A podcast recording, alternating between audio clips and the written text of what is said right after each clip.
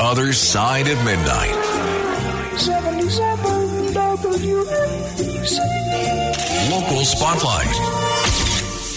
Good morrow, everyone. This is The Other Side of Midnight. I'm Frank Morano here on 77 WABC. Mighty proud to be. And thank you for tuning in. Let me begin with a couple of very special announcements. First and foremost, the most important announcement you're going to hear today is today is the birthday of our owner and our savior. and I don't mean those of us that work here, but also those of us that listen to the station, John Catsimatidis. Uh, it's John's birthday today, and I can't think of anybody that is more worthy of uh, and more deserving of having a happy birthday than John Catsimatidis is. So I want to wish him a happy birthday, and I know that um, John ha- is used to keeping is used to helping other people's wishes come true, as is the case with me and so many others. But uh, the, here's a day where I hope all of John's wishes come true. In part, a celebration of John's birthday, and in part, a celebration of WABC's 100 years of history. We are having a big gala tonight. Now, we've had an interesting history. The last 40 years, we were a talk station. 20 years before that, from 1962 or so to 1982, we were a music station. But it all began 100 years ago when 770 AM signed onto the air as WJZ. It was in the 50s when we migrated to that WABC handle. And today uh, we are going to be gathering at a big gala at a secure and undisclosed location to celebrate one great century of WABC talk programming. And I can't tell you how honored I am to be a part of this, especially since we got the latest ratings yesterday. And yet again, I believe this is for the eighth straight month, although I'd have to go back and check to be certain. We are number one in our time slot from 1 a.m. to 5 a.m. The other side of midnight is beating every other radio show on the dial in New York in the category of 12 plus, which basically means every listener over the age of 12. All the AM stations, all the FM stations, we're number one. And I'm mentioning this primarily to say thank you. I am well aware that without you listening to this program each and every day, I wouldn't have the opportunity to do this. And this is the job that I've always dreamed of doing. So thank you for listening. A happy birthday to John Catsimatidis. And John and Margo, thank you for the opportunity to do this job four hours a day on a daily basis. Beam me up! To be continued. The Other Side of Midnight. 77 WABC. Local Spotlight. Good morrow, everyone. This is the other side of midnight on 77 WABC. I'm Frank Morano. Schools all over the tri state area headed back to school for the first day of classes on Tuesday, and there were a lot of questions and a lot of concerns about COVID restrictions and about school security. That was the top of mind for a lot of school administrators as well as a, a lot of parents.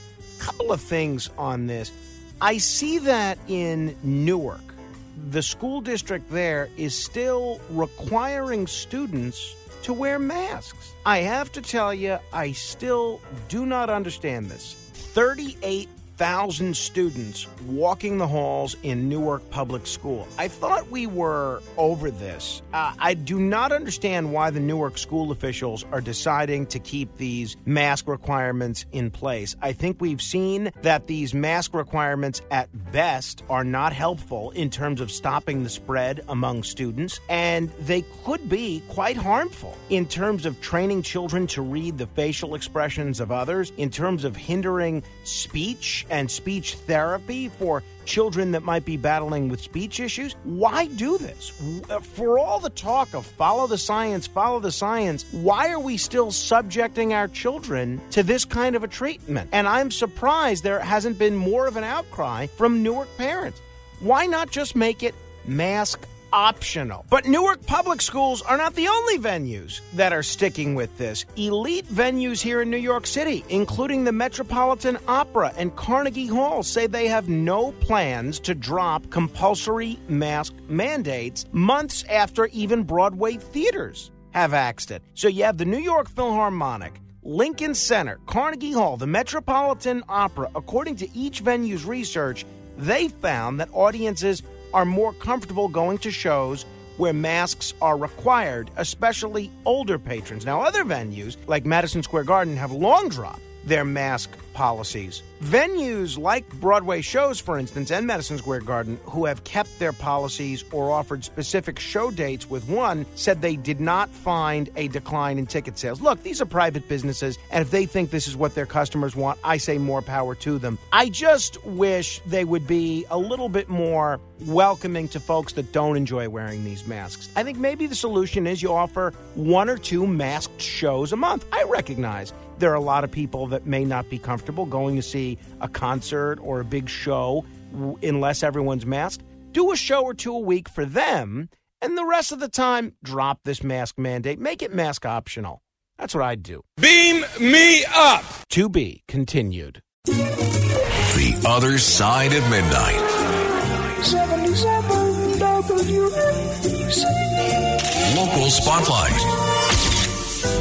Sunday marks the 21st anniversary of September 11th and the horrible attacks on September 11th. And I still remember it like it was yesterday. And I still am not really sure what the best way to remember September 11th is. I, I hear from some people, including family members of those that have died on September 11th, that it's really painful for them to have to relive every minute of what happened in terms of audio clips and video clips and hearing experts recount everything that happened that day and eyewitnesses recount everything that happened that day. But then I hear from other people who talk about the importance of doing that kind of coverage and the importance of making sure that people that weren't alive at the time, and now we have a whole generation of people that were not alive at the time, how they understand what we all felt going through that horrible experience emotionally, intellectually, psychologically, and in every other respect. So I'm really of two minds about this, and I'm curious what you think about this. Maybe we'll take calls at 800 848 9222. That's 800 848 WABC. But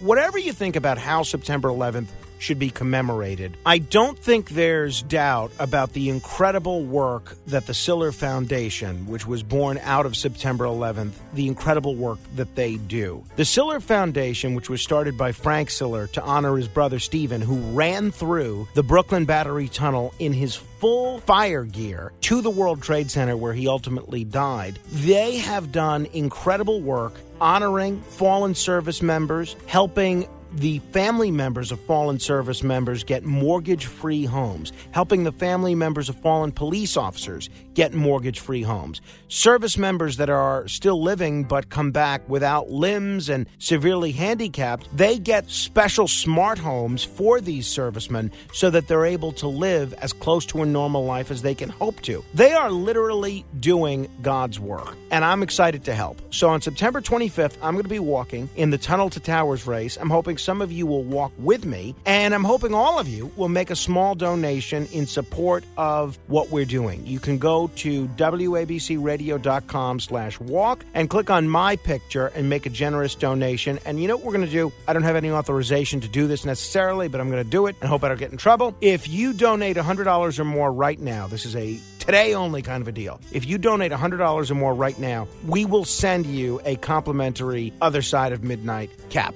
If I have to buy that for you myself, I will because I think it's so important that we get people donating to this great organization. Do us a solid and support the Tunnel to Towers Foundation. Go to wabcradio.com slash walk. To be continued. The other side of midnight. 77 Local spotlight. One more hour to go on what's a very special show on a very special day on the most special radio station in America. It is the birthday of John Catsimatidis, which we're celebrating. We're also celebrating the 100th anniversary of 770 AM being on the air in New York, and I'm excited to be a part of that. Really excited for this gala that we're having tonight, and uh, I think it's going to be a lot of fun. I'll hopefully have some good stories to share with you tomorrow. But let me begin with something that should be obvious to everyone, but perhaps is not. It is possible to not be a very good debater and still be a skilled public official. I've seen a lot of people on both the national level and the local level over the years who are poor debaters, but very effective politicians. Uh, sometimes they're effective because they are deal makers. Sometimes they're effective because they're hardworking or intelligent. That being said, I think when a politician is going out of their way to duck a debate, that really is cause for concern. And we are seeing that go on in two very high profile races. First of all, one of the most watched Senate races in the entire country is in the Commonwealth of Pennsylvania, where we have so many listeners and where I have a lot of cousins. Big shout out to my cousins that live in Bethlehem and my cousins that live in Philadelphia. But I am really wondering why John Fetterman is refusing to debate Dr. Mehmet Oz. Now, Dr. Oz is the Republican candidate. Clearly, he's a TV personality and very comfortable in front of a camera, but the guy's never run for office before. Fetterman understands policy. Fetterman has run for statewide office before. He would do fine in a debate, one would think. Now, one of the things Dr. Oz said yesterday, which I think he's right about, is the only logical conclusion one can draw about about why Fetterman is not debating is that Fetterman is either too ill because of his stroke to debate and he doesn't want the voters to know. If that's the case, then I feel bad about that, but that's cause for concern. Or he's trying to dodge some of his ultra progressive positions, which he's concerned might turn off some swing voters. Either way, I think the people of the state of Pennsylvania deserve to know what they're voting for. The other race, which is very curious to me why we haven't seen more debates, is the race for New York governor. There was one poll out this week which shows the race tightening. Kathy Hochul has a strong lead when it comes to fundraising and name recognition and a bunch of other things, but Lee Zeldin is mounting a very aggressive challenge. And he has asked for, I think, nine debates. Kathy Hochul yesterday came out said yesterday, yes, she's willing to debate. If she waits any longer, she won't have to debate at all. It's going to be election day nine weeks from yesterday. What is she waiting for? What is she hiding? Any politician that refuses to debate at least a couple of times, I have to give serious thought about whether that person deserves my vote. I don't know about you. Beam me up. To be continued.